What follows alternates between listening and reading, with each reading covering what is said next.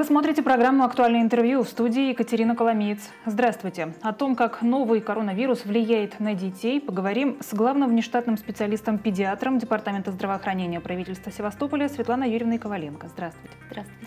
Светлана Юрьевна, уже известно, что э, вот этот новый вирус не щадит э, старшие поколения и наиболее сильно отражается на людях преклонного возраста. Как вирус влияет на детей?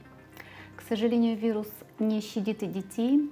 США с 12 февраля по 2 апреля было зарегистрировано 2500 заболеваний детей. Это самая большая выборка по COVID-19 у детей на сегодняшний день. А, э, у 73% э, случаев было, были проявления, клинические проявления заболевания COVID-19, такие как лихорадка, кашель или одышка.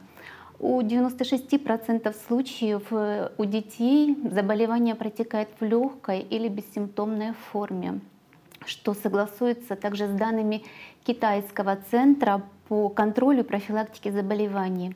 В Российской Федерации на сегодняшний день зарегистрировано около 6% случаев заболеваний ковид у детей из всех э, случаев по всей возрастной категории. Э, к счастью, у нас э, на сегодняшний день нет данных по э, тяжелому течению этого заболевания. Что вообще известно о коронавирусе в связи с детьми? Ну, также мы можем на эту большую выборку американскую сослаться. Они отмечают, что у некоторых детей, в частности, это было где-то 6% детей, развились тяжелые последствия. Э, они были госпитализированы, пятеро детей находились в реанимации, трое из них умерло. Э, к сожалению, особенно тяжело протекает COVID-19 у новорожденных детей и детей первого года жизни. Э, исследователи показали, что у этих маленьких пациентов заболевание протекает как коинфекция, то есть параллельно коронавирусу Э, респираторный тракт поражают другие респираторные вирусы, такие как аденовирус, респираторно-синтециальный, э, такие как микоплазма, хламидия и другие возбудители. Соответственно, тяжесть э, заболевания у детей достаточно серьезная. И также группе высокого риска по развитию тяжелых случаев заболевания COVID-19 Эм, находятся дети, имеющие хронические заболевания, такие как бронхиальная астма, сахарный диабет, э, дети, имеющие иммунодефицитное состояние, это лейкозы, другие онкологические заболевания, маломобильные дети, инвалиды, страдающие детским церебральным параличом, таких детей может развиться достаточно, достаточно тяжелая форма заболевания. Э, очень многие мамы сейчас э, продолжают выходить э, с детьми на площадки, играют. Следует ли им оставаться на самоизоляции? Что бы вы посоветовали? И нужно ли больше говорить о том, что дети могут быть вот переносчиками инфекции, не осознавая mm-hmm. просто этого? Но мы все знаем и видим, что дети очень активно контактируют друг с другом. На детских площадках они часто берутся за различные поручни, держатся за ручки, друг с другом контактируют. Поэтому э, эти все предметы могут быть потенциально инфицированы коронавирусной инфекцией. Соответственно, дети активно могут перенести эту инфекцию в дом, а также они подвергаются высокому риску заражения. Э, поэтому я бы мамам э, рекомендовала оставаться дома. Самоизоляция — это самое лучшее средство профилактики. Также ну, мыть руки. Это всем уже понятно, все слышали об этом. Как можно чаще мыть руки. Э, протирать места, ручки, двери, все места, где притрагивается ребенок и родители дезинфицирующими средствами. Желательно один раз, может быть, даже два раза проводить влажную уборку в квартире. Старших детей научить правильно чихать и кашлять. Ну и соблюдать меры профилактики всем членам семьи. И есть данные о том, что вот этот вирус дольше всего сохраняется на металлических предметах, да. учитывая, что э, да. дети играют на площадке, а э, турники чаще всего изготовлены именно из, из металла. Да, они у нас не обрабатываются, поэтому очень высока вероятность заболеть. Но все-таки сложно маме удержать дома ребенка, и хочется его на воздух как-то вот вывести. Можно ли как-то заменить играми на балконе, на лоджии? Конечно. Вот что вы посоветуете? Конечно, конечно. Ну, можно организовать на балконе, на лоджии какую-то игровую зону для ребенка и больше проводить там времени. Можно какие-то спортивные, э, скажем так, вот мероприятия проводить с ребенком, заниматься физкультурой на балконе. Ну, я думаю, что мамы могут себе как бы э, ну, посмотреть да, э, те же игровые всякие рекомендации в интернете. Вот что ну, сейчас очень много, много да, да, возможностей, очень много предложений в интернете, как провести время с детьми. Угу. А, симптомы коронавируса у детей, они отличаются от взрослых и каковы они? Нет, они не отличаются от симптомов э, коронавирусной инфекции у взрослых, только они протекают намного легче. Симптомы следующие – это лихорадка, то есть температура повышенная, кашель, реже насморк, э, конъюнктивит, диарея, рвота может быть, но у детей они протекают намного легче, чем у взрослых. В тяжелых случаях может быть одышка. Э, что бы вы посоветовали родителям, если вдруг обнаружились такие симптомы? Вести ребенка в поликлинику или оставаться дома, позвонить участковому терапевту? А вдруг это проявление каких-то других сезонных заболеваний, не обязательно коронавируса? Если у ребенка появились симптомы острой респираторной инфекции, просьба звонить по телефонам в колл-центр поликлиники.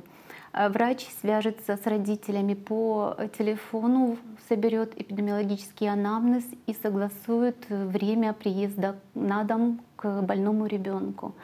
Если температура высокая, свыше 38,5-39, если есть признаки одышки, вялости у ребенка, вызываем скорую помощь. И старайтесь избегать посещений поликлиник. А сейчас работа врача настроена на то, чтобы эм, обслужить все вызова на дому. Дети, которые прививаются согласно графику, э, БЦЖ, КДС, угу они реже болеют инфекционными заболеваниями? Да, сейчас проводятся в мире исследования, в частности по вакцине БЦЖ. Особенности географического распространения коронавирусной инфекции заинтересовали эпидемиологов и позволили им сделать такой вот аналитическую, аналитический обзор а, по политике вакцинации БЦЖ в тех странах, где вакцинация БЦЖ проводилась постоянно, и с, тем, с теми странами, где эта политика не проводилась или же была прекращена.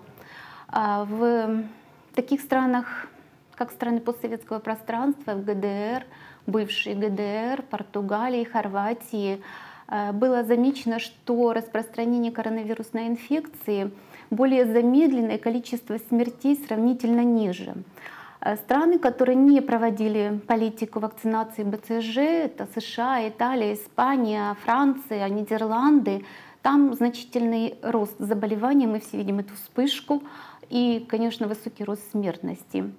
Э, ну, еще раньше исследователи ну, как бы, э, давали такую информацию, что иммунизация вакциной БЦЖ позволяет организму как бы научить иммунную систему э, распознавать новые вирусы и активно их подавлять. Э, так как вакцина БЦЖ это живая вакцина, она э, в организме находится долго, она позволяет эм, постоянно индуцировать врожденный иммунитет, то есть заставлять его работать. Ну, в ближайшем будущем есть такие данные, что в Великобритании, во Франции, в Нидерландах будут проводиться исследование, исследование вакцины БЦЖ для противодействия COVID-19. И уже есть данные, что вот в Мельбурне, в Австралии, э, определенное количество медицинских работников было привито вакциной БЦЖ, и в дальнейшем будут они наблюдаться в плане, как э, будет вырабатываться иммунитет и как это поможет бороться с COVID-19. Э, что бы вы посоветовали родителям? Как защитить своего ребенка от возможного заражения? Может быть, какой-то режим питания или витамины? Ну, самый эффективный способ профилактики заражения COVID-19 – это самоизоляция и гигиена. Но в целях эм, предупреждения заболевания респираторными инфекциями можно применять э, препараты эм, рекомбинантных интерферонов. Мамам они известны такие спреи капли в нос, как виферон, гриферон или свечи назоферон, гриферон или свечи виферон – Министерство здравоохранения Российской Федерации рекомендует по в лечении легких эм, течений коронавирусной инфекции у детей применять эти препараты. Но в плане профилактики гиповитаминоза весеннего особенно вот, э, можно применять минерально-витаминные комплексы которые были разработаны ну, для определенного возрастного периода ребенка. Э, так, например, у детей до двух лет не показано применение микроэлементов, только поливитамины. А у детей-школьников э, известно два периода становления иммунной системы, такие критические периоды, это 6-7 лет и 12-15 лет, Э, но здесь, видимо, давать, нужно применять курсовые приемы витаминно-минеральных добавок для того, чтобы уменьшить э, или скорректировать витаминно-минеральную недостаточность, которая по, все-таки по данным наших исследователей у 60-80% россиян разных возрастных категорий, категорий имеется все-таки. Благодарю вас за беседу. О том, как новая коронавирусная инфекция влияет на детей, мы говорили с главным педиатром нашего города Светланой Юрьевной Коваленко. Это была программа «Актуальное интервью». Спасибо за внимание. До встречи.